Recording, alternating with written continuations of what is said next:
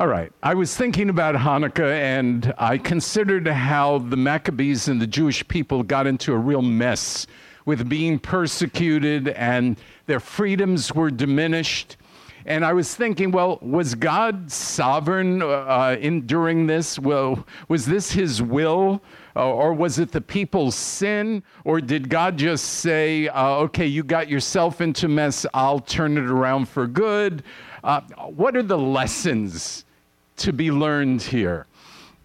Prior to Antiochus, the, the people were enjoying themselves. They had freedom to be Jewish and freedom to blend into the society. Put into um, modern terms, they were doing well. You know, they had money, they dressed well, they ate well, they had a great future for their kids.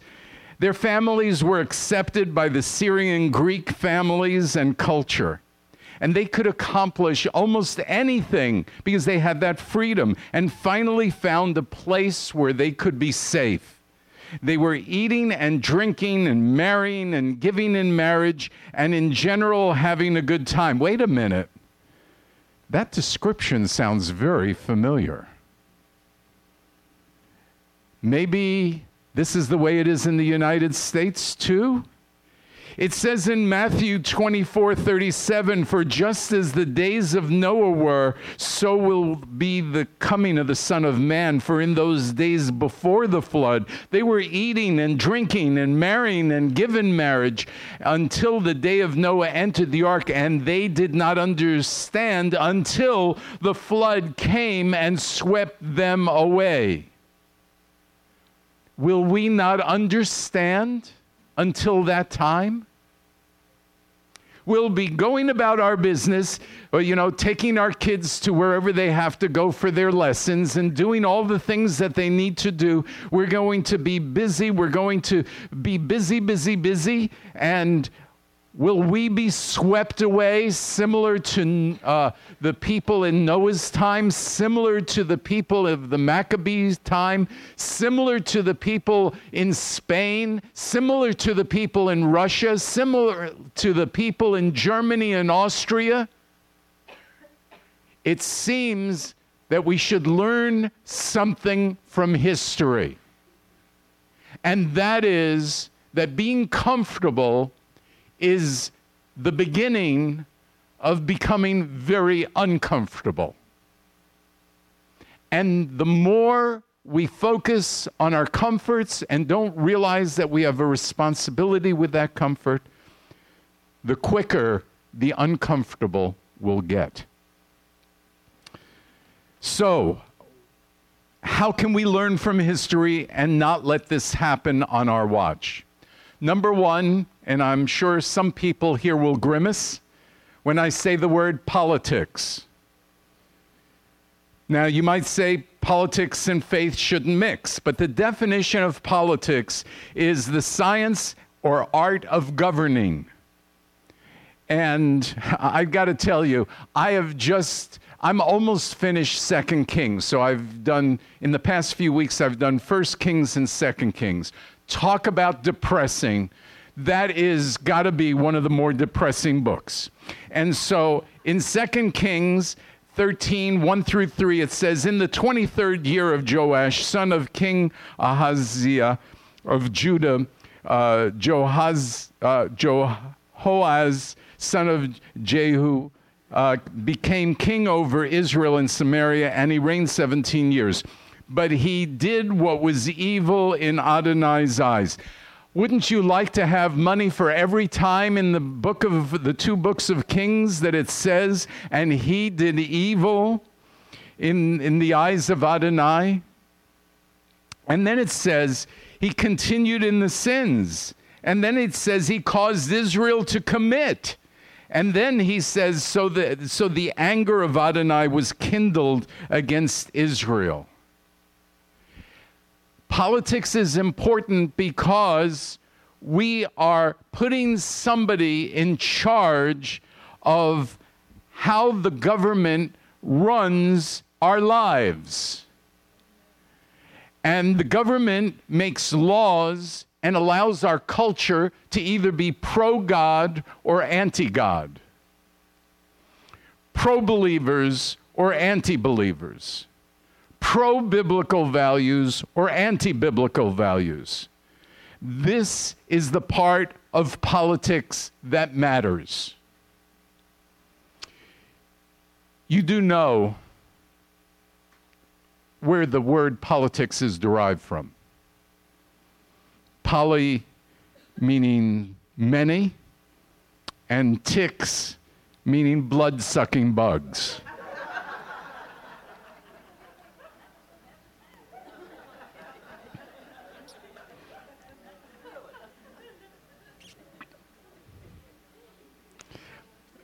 We can't, we can't allow ourselves to assimilate into a godless culture.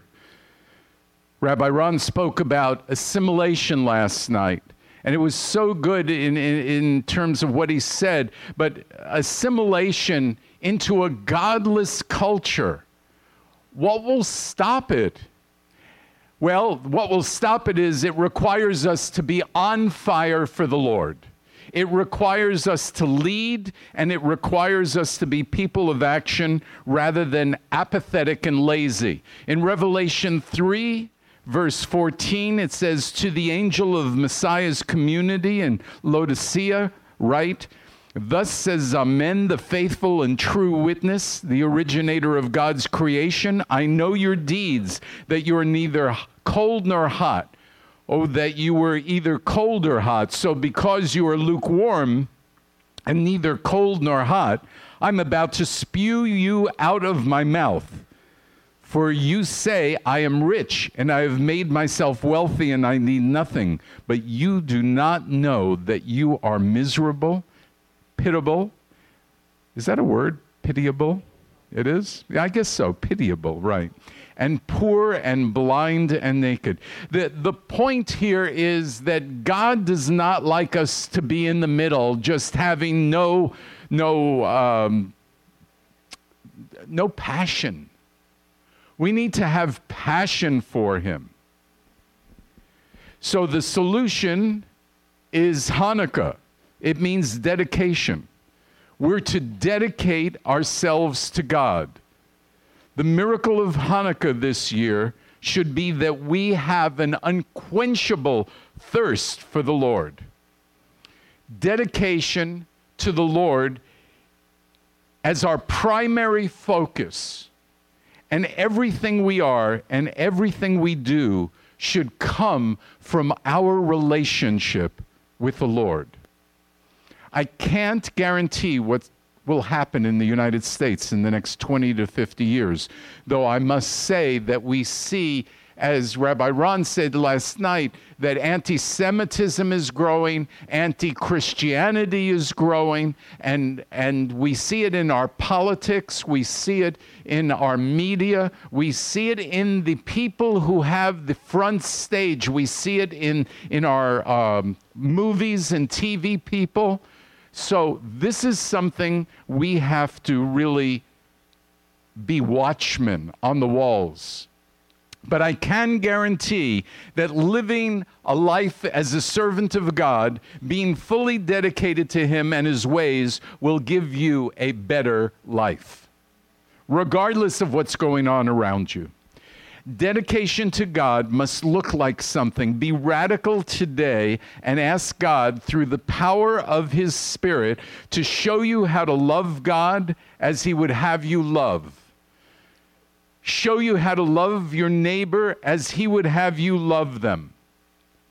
And because Yeshua said in Matthew twenty-two, the entire Torah and the prophets hang on these two commandments. In other words, all of Scripture hangs on these two commandments. So as we finish the celebration of Hanukkah tomorrow, I challenge you to understand what God wants of you. And let me just say that if we look at the dreidel here, there we go, we see the shin, the hay, the gimel, and the nun. Now, that actually, since that's going um, on, on the top from the right to the left. The nun is on the right, and the gimel is the second and, and the third and so on. But in looking at the words that they represent, it's Nesgedol Haya Sham, which means a great miracle happened there. And that's what we say because we are in the diaspora, meaning that we don't live in Israel. But people in Israel would be saying, Nesgedol Hayapo, a great miracle happened here. And so there is a tendency to say a great miracle should happen to you. But really, we should be saying a great miracle should happen to me. Right here in my spirit, that's where the miracle needs to be. I shouldn't be worrying about you as much as I should be worrying about me being on fire for the Lord, me be de- being dedicated to the Lord, because that's where it has to begin. So I'd ask you this, since I believe the miracle will start with you writing down the following. What in my life needs to happen in order for me to love God better? This is your homework. This is not a, a hard question. You won't have to write it down. I think you'll be able to remember it. Just remember the first commandment, love God. Now, the question is, how can you love God better this next year? Write down one, two, three, five things that you can do to love God better. Second, the next one is what in my life needs to happen in order for me to love people better. What can you do to love people better?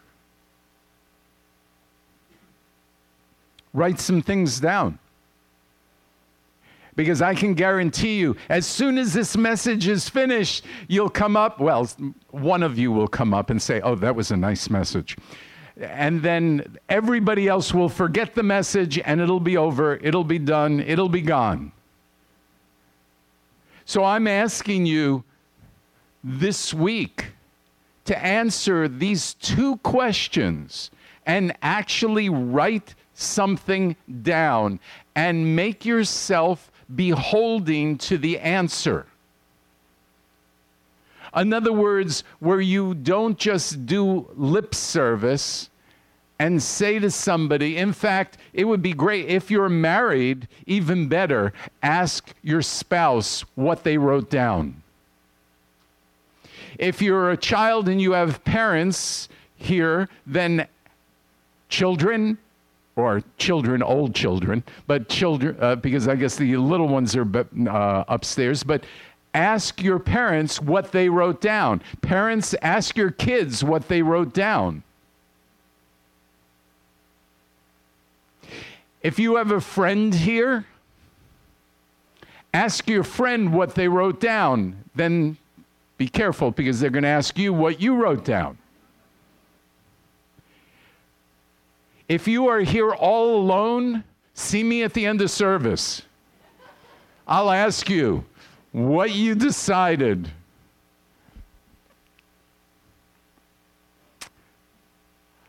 Lord, as I dedicate myself to you, change me, transform me, cleanse me, motivate me. Let me truly be a light in your menorah, reflecting your love to a dark and dying generation. If there is anybody here who does not know Yeshua as their Messiah, we dedicate our lives to God through having a personal relationship with Yeshua. So in order to dedicate your life to God, the first step is to say, I am sorry, I repent. God, forgive me. And by the way, this is not just for people who want to accept Yeshua as their Messiah, but this is also when we want to renew our relationship. In other words, some of us have been slacking off, so to speak.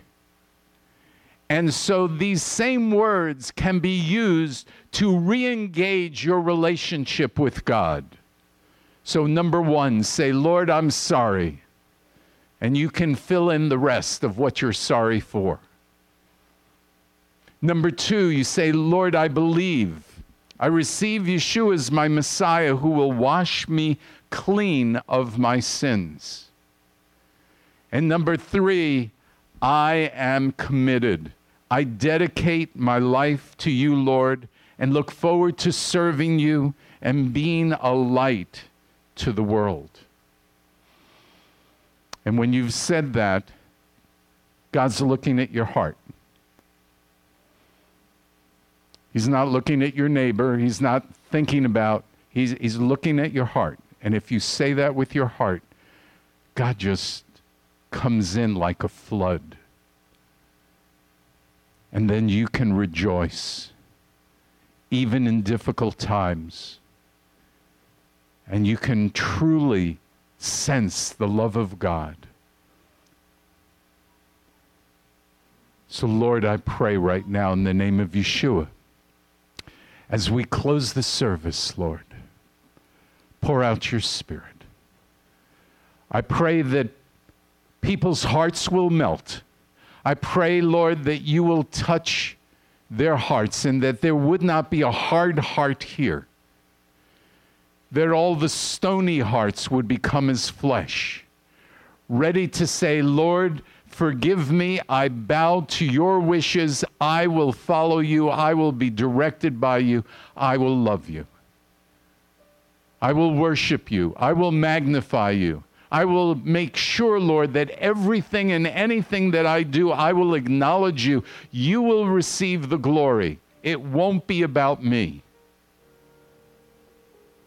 So I bless you. Thank you, Lord. I praise you. In the name of Yeshua. Amen.